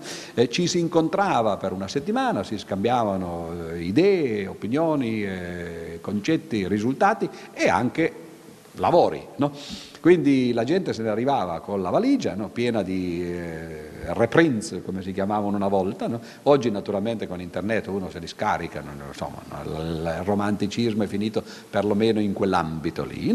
E comunque Russell decise che eh, doveva prendersi tutti questi lavori e nella sua autobiografia racconta, dice me ne andai subito a casa perché dice, ho dovuto studiare e studiare significò, eh, nel caso particolare di Russell, eh, copiare tutto quello che poteva da, da Peano, in particolare la, la notazione che poi divenne quella della logica contemporanea, alcune delle idee, no, eccetera, e di lì partì poi. L'anno dopo Russell, due anni dopo, scoprì il suo famoso paradosso, il paradosso di Russell sugli insiemi, l'insieme degli insiemi che non contengono se stessi, e insomma, e di lì è cominciata quella storia. No? Russell non sapeva che eh, la settimana dopo no, eh, a Parigi naturalmente succedevano ben altre cose, cioè quello era il congresso di filosofia, no? ma la settimana dopo c'era quello di matematica, no? Che era una cosa molto diversa. Ora il congresso di matematica eh, era la stessa storia eh, da, da, un certo punto di vista, cioè anche lì ci si incontravano e eh, era un grandissimo onore, era soltanto il secondo congresso che si faceva internazionale, il primo si era fatto quattro anni prima a Chicago, 1896. Eh, e l'apertura del congresso, come spesso succede, non veniva data al personaggio più noto, più, più famoso, più rispettato, eccetera. A Chicago era stato eh, Poincaré, Henri Poincaré, che aveva fatto la prolusione iniziale no? e, e, questa volta, nel 1900, fu fatta da David Hilbert, che era eh, insieme a Poincaré per l'appunto uno dei due matematici più famosi, più importanti del, di, di, quel periodo. Era un po' più giovane di Poincaré, eh, credo che avesse tra l'altro poco più di 30 anni Hilbert, eh, insomma vabbè, eh, così succede no? quando, quando si è giovani è geniale. Allora Hilbert, invece di rispondere a distanza di quattro anni a Poincaré eh, facendo chissà quale prolusione, decise molto modestamente no, di eh, fare una lista di 23 problemi eh, che eh, sarebbero stati importanti, avrebbero dovuto essere un po' l'ossatura della ricerca nel 1900. E quella lista divenne la famosa lista dei cosiddetti problemi di Hilbert. Chi riusciva, chi riuscì eh, nello scorso secolo a dimostrare uno di questi problemi, non solo si leccò i baffi, no, ma naturalmente spesso prese una medaglia Fields, per esempio, eh, chi dimostrò il primo problema, chi, chi, risolse meglio, il primo problema di Hilbert, che era il, eh, la famosa ipotesi del continuo, sapere quanti sono i numeri reali. Ora uno dice, eh, sono infiniti, sì, grazie, i matematici non sono mica così banali, cioè, eh, certo che sono infiniti, no? ma quale infinito? Cioè, infinito, infinito? Eh, no, perché naturalmente alla fine del secolo, dell'Ottocento, Cantor, chi di voi ha seguito altri corsi qui ad Asia si ricorderà di queste cose, Cantor aveva dimostrato che di infiniti ce ne sono tanti, più di uno di sicuro, no? Allora uno dice quanti? Infiniti. Eh, ma no, certo, nel momento in cui ci sono tanti, tanti tipi di infinito non si può più dire infiniti, no? Quindi ce ne sono tanti, ma eh, insomma la cosa lì si complica. Ma la cosa interessante è che eh, questi infiniti sono ordinati no? in fila, uno dietro l'altro. C'è il primo, che è l'infinito più piccolo, se si può dire così, no? quando si, si, è di infinito, come il più piccolo gigante no? eh, del, della storia, se la cosa ha Lì poi diventano sempre cose ossimoriche, no? perché per esempio a volte io mi diverto a dire che eh, gli alberi sono dei bonsai giganti, naturalmente, cioè quando uno è, è, è, piccolo però in maniera gigantesca diventa normale. E eh, vabbè, insomma, quello è l'infinito più piccolo, quello dei numeri interi. Dopodiché c'è un secondo infinito, poi c'è un terzo, poi c'è un quarto e così via, all'infinito ma in tutti i sensi della parola. No? E però eh, Cantor aveva anche dimostrato che mentre per esempio i numeri razionali sono tanti quanti i numeri interi, anche se a prima vista sembrano molti di più, invece i numeri reali sono di più dei numeri interi, quindi il loro infinito è maggiore del primo, non è il primo. No? Però qual è? Eh, eh, questo è il problema di Hilbert, per l'appunto, la famosa ipotesi del continuo poi sarà il secondo, il terzo, il quarto, chissà dove. No? E allora l'idea più semplice è che sia il secondo. No? Uno dice, vabbè, eh, insomma, ci sono i numeri interi, poi dopo ci sono i numeri reali, se sono di più sarà, sarà subito dopo. No? Però non è mica così banale pensarlo. Allora eh, l'ipotesi di, di, Cantor, che poi divenne per l'appunto il, eh, questo primo problema di Hilbert, è che l'infinito dei numeri reali sia quello subito successivo a quello dei numeri interi. Ora questo eh, Hilbert lo pose come primo problema perché evidentemente la teoria di Cantor ormai era diventata un po' il fondamento no, di tutta la matematica moderna e quindi almeno risolvere questo problema, quanti sono i numeri reali, forse era bene eh, saperlo. E questo problema fu risolto in maniera strana, tra l'altro, perché nel 1938 eh, Gödel dimostrò eh, che eh, non si poteva dimostrare non si poteva dimostrare che l'infinito, sec- che l'infinito dei numeri reali non era il secondo. Ora questo attenzione perché non vuol dire che allora sia dimostrato no, eh, che lo era. Cioè, non si poteva dimostrare che non lo fosse no? e, eh, perché c'erano dei mondi in cui lo era, dei mondi possibili no, della matematica in cui effettivamente così succedeva. Ora questo però lasciava due possibilità, nonostante quello che eh, la maggior parte di voi forse può pensare, se uno dice se non, se non può essere che quello, no, allora lo sarà. No, per quella è una possibilità, che sia proprio il secondo infinito. E l'altra possibilità è che non si potesse nemmeno dimostrare che lo fosse.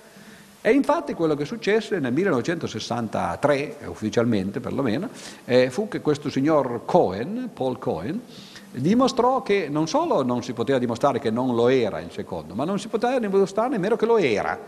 Cioè, in altre parole, eh, il fatto che l'infinito dei numeri reali fosse il secondo della lista eh, è una proposizione indecidibile non si può né dimostrare né refutare. È una di quelle proposizioni che poi Gödel aveva eh, in qualche modo reso famose, cioè di quelle affermazioni matematiche che stanno fuori della portata eh, del, de, del, sapere matematico, perlomeno se uno sta nell'ambito del, eh, della matematica. Eh, tu ti stai già alzando, manca un quarto d'ora, sei solo nervoso?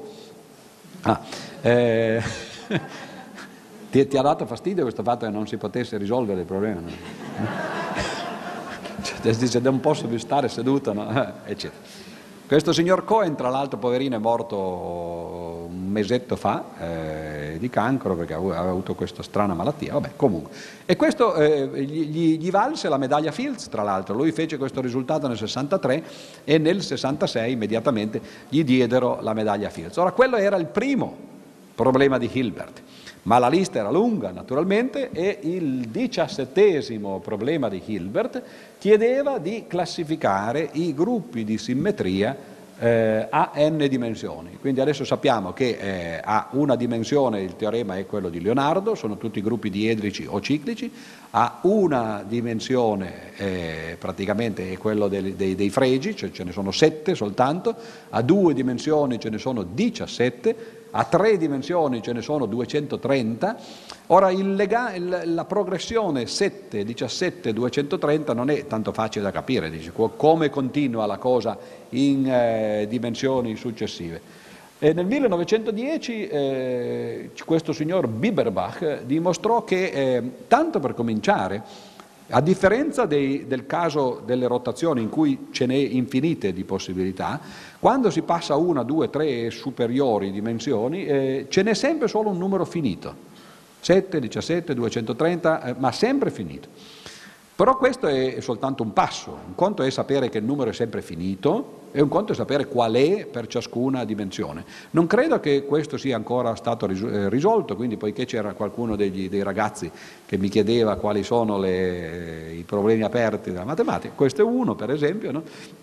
dire quanti sono i possibili, eh, possibili gruppi di simmetria con n dimensioni, dove n è un numero qualunque. Qualcuno ha provato, per esempio, in quattro dimensioni ce ne sono 4783.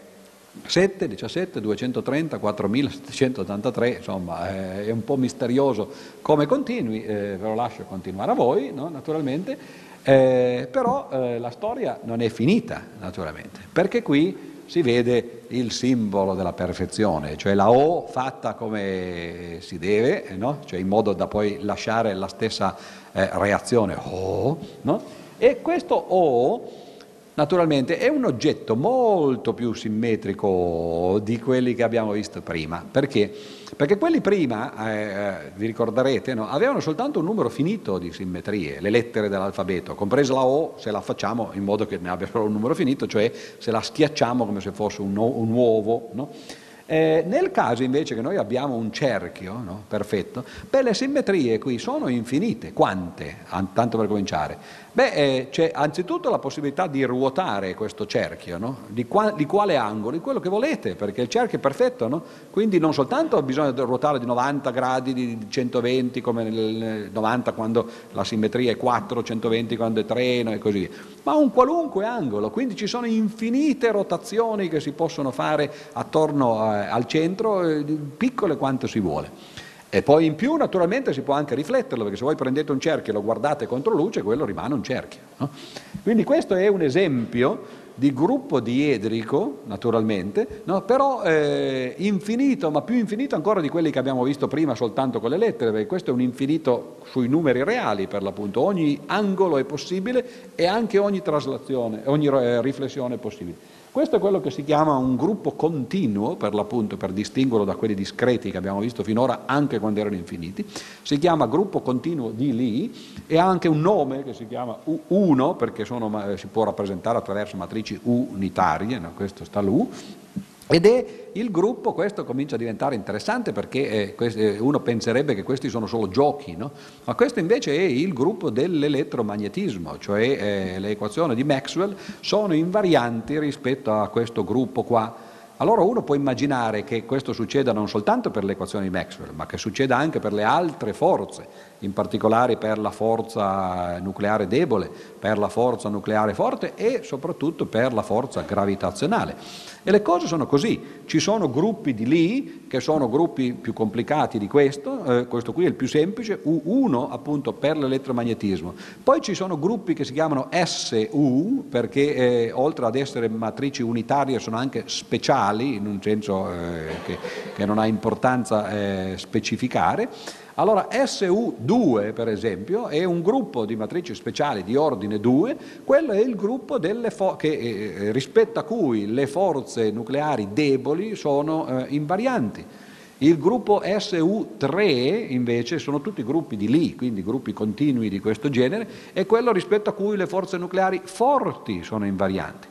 Allora se uno prende questi gruppi U1, SU2, SU3, li mette insieme, ottiene un gruppone no? eh, rispetto a cui tutte queste forze sono invarianti e questo è quello che si chiama il modello standard della, della fisica moderna cioè l'unificazione, quella che si chiama eh, quantum chromodynamics, la quanto, cro.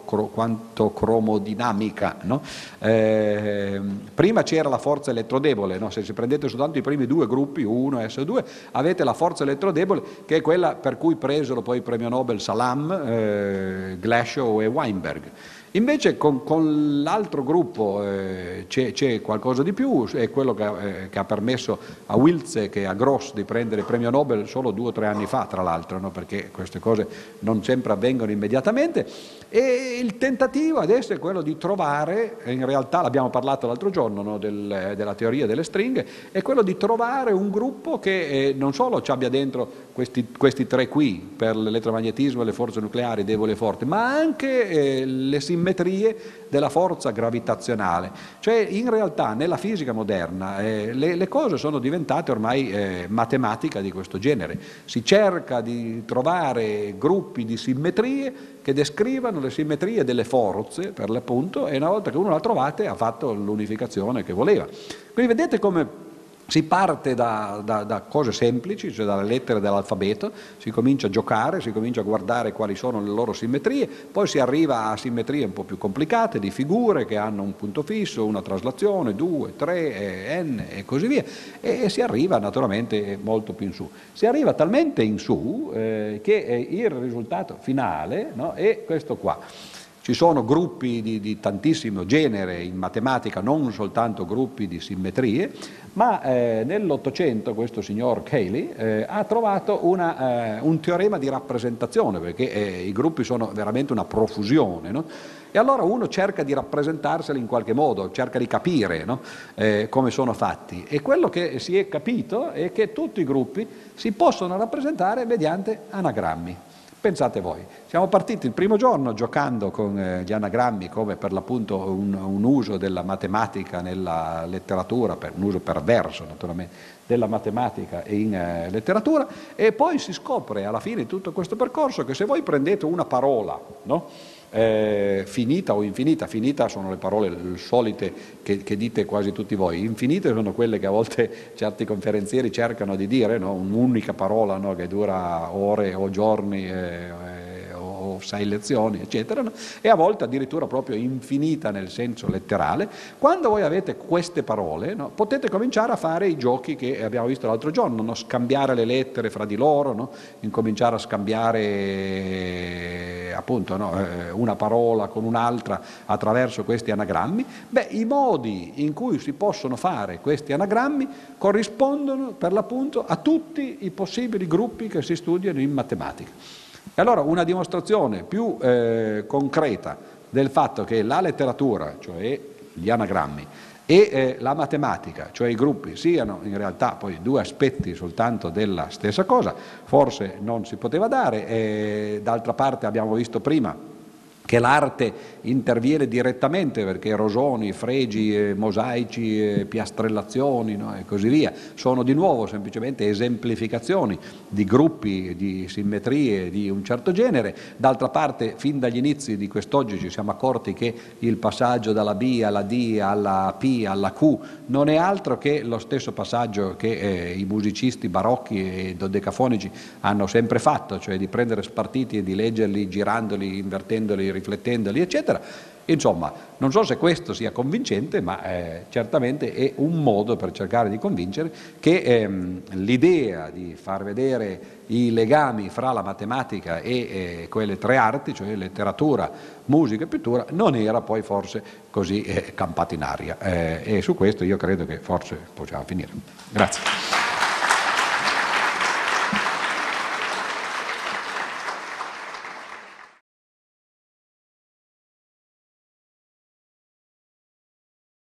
Prima eh, riguardava quella della svastica. Eh, non mi è ben chiaro perché mi sembra che la svastica abbia una eh, direzione destro-gira, mentre invece con la buddista sia levo-gira.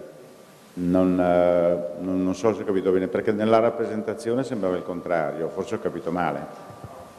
No, no, io ho fatto vedere una, ma dicevo che eh, sono, sono, diverse, quella che sì, si guarda in una direzione sì, certo. e quella che si guarda ecco, nella... Questa dovrebbe essere, eh, quest, questa dovrebbe essere l'originale. Questa è l'originale del sì, buddista, quella no? è la levogira, sì. quella buddista, sì, perché poi Hitler l'ha rovesciata e pare che ci sono certi miti che raccontano che dal momento che l'ha rovesciata ha cominciato ad andargli male le cose, però per fortuna... Eh. Cioè, eh, la seconda domanda invece era eh, la matematica scopre delle regolarità esistenti in natura, però il dubbio che mi veniva, e che forse si collega un po' con il, anche con il film di ieri sera con Cohen, se eh, poi la eh, struttura della natura sia invece, tra virgolette, regolare. E se invece non lo fosse sarebbe assurdo cercare di trovare lo schema definitivo di, della costruzione e della struttura della natura. Però non ho capito bene la domanda. Ma la risposta io l'avevo già data, però. Sì. Eh, quando abbiamo parlato appunto sì, due o tre volte no, già di questo fatto, che eh, in realtà, eh, certo, uno potrebbe immaginare che le regolarità che si trovano attraverso la matematica siano solo un prodotto del, eh, del linguaggio che si usa o della mente che, che, che, lo parla questo linguaggio. Ed è una questione di fede, no? proprio fe- la fede in quella religione alta di cui abbiamo parlato, la religione del Logos. Cioè lo scienziato pensa, crede che queste non siano affatto casualità, ma siano invece eh, semplicemente le manifestazioni di una razionalità che esiste dentro la natura, che appunto abbiamo chiamato logos eh, o intelligenza dell'universo, musica delle sfere, armonia del mondo, no? eccetera, eccetera. E ognuno ha la sua fede, cosa si può dire? fede, sulla fede non si discute. Eh, rimane il fatto che eh, ci fu un premio Nobel che si chiamava Wigner, Wigner che eh, scrisse un giorno un articolo che era intitolato L'irragionevole efficacia della matematica nel, eh, nelle scienze fisiche, qualcosa del genere. No? Ma la cosa interessante era l'irragionevole efficacia. Cioè eh, il problema è quello, chi non crede che la natura sia razionale e pensa eh, blasfemicamente che eh, questa regolarità sia soltanto imposta dalla matematica, poi deve spiegare come mai la matematica è così efficace eh, dal punto di vista delle applicazioni no? e, e, della descrizione della natura. Se io mi invento delle cose come fanno i, i letterati, i mitologi, i religiosi, i filosofi, tutti, meno che noi, no? eh, se io mi invento delle cose e poi dopo, certo, quelle rimangono a livello di, di invenzione. No? Eh, invece la matematica è una strana invenzione, è un'invenzione che eh, alla fine poi si adatta alla natura. Ora, per eh, correttezza di dibattito, devo dire che c'è un signore che si chiama Joseph Ratzinger, eh, che lo scorso anno eh, per quattro volte ha fatto la stessa predica, no? eh, credendo che io non me ne accorgessi, tra l'altro, no? però io leggo i giornali, leggo anche il sito del Vaticano, lui ripete sempre la stessa cosa. No? E la cosa interessante che ripete è questa, che secondo lui la matematica è una prova dell'esistenza di Dio, la matematica, non particolari teoremi. Ora questo è interessante, questo è il motivo per cui io gli avevo chiesto no, di andare a, in udienza no, insieme ai, ai, partecipanti del festival di matematica, Forse l'ho anche chiesto in maniera eh, sbagliata, perché avevo detto appunto perché vorremmo sentircelo dire in faccia, no? questa cosa qua. Chiaro che detto così poi uno può immaginarsi che dice appena l'hai detto poi ti sistemo io, no? Ma eh, invece no, era interessante sentirla dire, magari anche in maniera un po' più articolata di quello che lui fa, perché quella pagina tra l'altro è sempre la stessa letteralmente, nel senso che viene ripetuto uguale. Però l'idea di Ratzinger è questa, che c'è da una parte la natura oggettiva, no? Il mondo che, che, che non, di cui noi siamo parte ovviamente, no? che non dipende da noi. E dall'altra parte invece c'è una matematica che è ovviamente, dice lui, soggettiva, cioè una costruzione dell'uomo, no? eh, non si può immaginare secondo lui, o perlomeno si può immaginare che non sia eh, esistente indipendentemente dall'uomo, se noi fossimo diversi forse avremmo una matematica diversa, i marziani ce l'avrebbero diversa, gli animali ce l'hanno diversa, eccetera. Allora, sono due cose distinte. Non c'è nessun motivo di pensare, per l'appunto come nel caso della letteratura, come nel caso della musica o della filosofia, di qualunque cosa, anche dell'arte, non c'è nessun motivo di pensare che ci sia una corrispondenza fra il mondo fisico e il mondo mentale, no? che, eh, che, poi provochi degli, un legame così stretto tra la matematica per l'appunto e eh, la descrizione del mondo. Cioè quello che Wigner chiamava appunto l'irragionevole efficacia della matematica nella descrizione dell'universo, eh, per il Papa è un problema. No? Che viene risolto come? Eh, viene risolto alla maniera di Leibniz, no? visto che il Papa è un filosofo, no? cioè, eh, ripercorre questi, questi eh, discorsi, cioè perché c'è un'armonia prestabilita. Il fatto che un prodotto della mente umana possa poi corrispondere così precisamente a, a quello che è la realtà esterna, quindi indipendente dall'invenzione, e la prova che sopra queste due cose, cioè sopra il mondo della natura e sopra la mente dell'uomo e la matematica in particolare, ci sta qualcuno che fa da armonizzatore no, delle due cose e attraverso lui o esso che eh, queste due cose possono coincidere e questo signore si chiama ve lo lascio immaginare, no? non si chiama Ratzinger, eh? cioè, si chiama ovviamente Dio, cioè, secondo lui questa è la prova, una prova dell'esistenza di Dio. Ora io trovo singolare che il Papa parli in questo modo, di nuovo, no? è un Papa interessante questo, no? Cioè che cerca di avere, come eh, io ho coniato questo proverbio per descrivere questa situazione, lo continuo a ripetere eh, perché mi è piaciuto, sono soddisfatto di questo proverbio, cioè la Chiesa cerca di avere allo stesso tempo il calice pieno e la perpetua ubriaca, da una parte eh, vuole eh, continuare ad ispirarsi alla rivelazione, ai libri sacri, ai miracoli di Gesù, la risurrezione, eccetera eccetera ma dall'altra parte fa questi discorsi, no? il logos, la ragione, l'universo, la matematica, Dio, eccetera.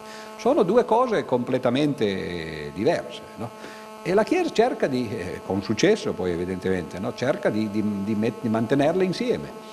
Perché? Ma perché evidentemente ci sono tanti pubblici, c'è il pubblico al quale fa piacere pensare a, al sangue di San Gennaro e ai miracoli di Padre Pio, e c'è un altro che queste cose le considera magari imbarazzanti, che però è sensibile a questi altri discorsi.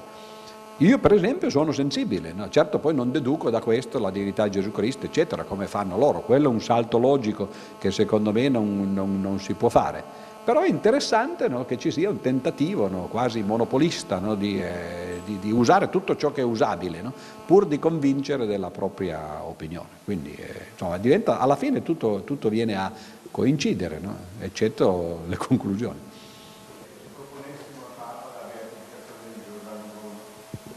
Ma Giordano Bruno non è forse l'esempio più tipico di questo, forse neanche Galileo. Io alla fine del libro, però non so se qualcuno l'ha notato, faccio una, benediz- una benedizione no? eh, che, che, è un po' un verso a quello che fanno loro, no? e dico benedicat vos omnipotens logos, Pater Pythagoras, Filius Archimedes et Spiritus Sanctus Newtonius. Quelli sono la nostra Trinità, no? Pitagora, Archimede e Newton, che in realtà poi sono, sono coloro che hanno, eh, che hanno fondato poi questo pensiero. Quindi forse quelli sono da beatificare, anzi da canonizzare. Io volevo chiedere se la matematica trae eh, principio nutrimento dall'intuizione specificamente o, o, da qualcos'altro, se veramente il, il principale nutrimento della matematica sia l'intuizione. Non è il principale, è uno dei due naturalmente. La matematica è una mistura, di, eh, un andirivieni tra, tra logica e, e appunto intuizione. L'intuizione in genere sta agli inizi, no? negli assiomi per esempio, nelle premesse, nell'idea. No? E questo l'accomuna alle arti. No? In cui c'è, c'è, questa intuizione. Quello che la rende differente invece, che la separa dalle arti e anche da altri tipi di pensiero, è che l'intuizione non basta. Nell'arte l'intuizione è, è, è fine a se stessa, no? cioè una volta che c'è è, è la dimostrazione di se stessa. No? Mentre invece nella matematica questo non basta, no? perché lo scopo della matematica non è di fare dei bei pensieri che poi rimangono lì, è di fare dei pensieri che poi per l'appunto eh, sfociano in teorie e che poi vengono applicate eh, in, in tanti campi, compreso quello dello studio studio della natura. E allora l'intuizione, è, che è quello appunto che accomuna tu, tutti i pensieri, tutte le creazioni, no? compresa quella matematica, in realtà poi dopo deve venire supportata eh, dalla logica, dalle dimostrazioni, ed è questo che rende diversa la matematica da tutto il resto. Perché l'artista una volta che ha fatto la sua sinfonia ha scritto il suo libro no, è finito lì, no? Eh, eh, l'unica prova sperimentale poi diventa eh, l'accettazione o il rifiuto da parte, da, in un caso, dei propri simili, cioè gli altri artisti, eccetera, e nell'altro caso del pubblico. No? Ma è una cosa ovviamente soggettiva. No? Mentre invece nella matematica c'è una, eh, una verifica, diciamo, che è oggettiva, appunto è quella della, della, della ragione, no? della logica. Quindi ci sono tutte e due sicuramente, no? ma quello che rende diversa la matematica non è il fatto che ci sia l'intuizione, ma è il fatto che ci sia la dimostrazione, quella è singolare. No? Il resto c'è e non potrebbe non esserci, anche perché, come diceva Einstein, nessun matematico, nessuno scienziato pensa per formule. No? Cioè, anzi, tutti noi cerchiamo di, eh, di, di, di, toglierci da questa ossessione delle formule. Le formule sono un mezzo per comunicare i pensieri, no? un mezzo molto preciso tra l'altro, perché questi pensieri sono per l'appunto pensieri precisi, non potrebbero essere comunicati in maniera eh, approssimata. Però quel tipo di comunicazione eh, a, raggiunge il suo scopo, ma lo raggiunge in maniera molto difficoltosa, è molto difficile anche per i matematici leggere i lavori di matematica. E capirli significa per l'appunto sfrondarli di tutto il formalismo e di ridurli di nuovo a un'intuizione. No? Cioè l'intuizione di colui che trova il risultato deve essere poi eh, tradotta nell'intuizione di chi lo capisce, passando attraverso questo percorso che è invece è un percorso logico e razionale. È una cosa quasi perversa, no? che, che, rende il, il, anche il, il cammino difficile. Ma... Puoi dirci qualcosa a proposito del fatto che quando c'è un'invarianza c'è sempre un principio di conservazione? Beh, quello è un teorema, è un teorema di, no? teorema di Noether, no? quindi eh, non posso Ma non, essere d'accordo. Non c'è qualche cosa che possa... Questa è la visione, naturalmente, io non, non, non, ne so molto tra l'altro, ma questa è la visione per l'appunto dei fisici d'oggi, no? sì. che eh, ogni volta che si vede un'invarianza rispetto a qualche trasformazione, sì. in particolare a qualche gruppo di trasformazione, lì dietro si nasconde qualche cosa appunto che poi i fisici riescono a, a descrivere attraverso la conservazione di qualcosa. D'altra parte, cioè, intuitivamente è abbastanza ovvio, no? perché la simmetria è per l'appunto la preservazione evoluzione della figura rispetto a certe trasformazioni. No? E allora uno dice, vabbè, questo è l'aspetto geometrico, la figura si, confer- si, con- si conferma, certo, e si conserva, no? eh, anche se la cambiano rispetto a queste cose. E allora l- nella fisica questo è abbastanza ovvio, no? che, che, si dica allora l'evento o, o le, le forze, per esempio, vengono conservate perché, eh, perché sono simmetriche. Cioè è interessante, no? sono, in, in, altre parole la conservazione e la simmetria sono due manifestazioni di una stessa realtà, però in due ambiti diversi. No? Sì. La simmetria nella matematica, la conservazione nella fisica. Ed è interessante che poi, e questo io credo che faccia parte della stessa religione di prima, no? nel sì. senso che quando uno capisce che la matematica veramente è il linguaggio della natura, eccetera, allora quello diventa quasi automatico. Il fatto che qualche cosa è simmetrico vuol dire che è beh, fisicamente sicuramente questo corrisponde a qualche cosa che si conserva. No? Se, volendo la simmetria si può tradurre, si può descrivere come, come conservazione. No? Dice, guardate questa figura, no? questa si conserva uguale a se stessa quando voi gli fate sopra queste operazioni, cioè gli applicate queste forze che sono girarla, ruotarla, traslarla, eccetera. Mm-hmm. Però questa è metafora, ovviamente. Invece il teorema di Noether naturalmente ha a che fare eh, con, con, con le applicazioni dei gruppi alla, alla fisica. Io però non, non confesso di no, l'ho sentito dire no, naturalmente, ma non...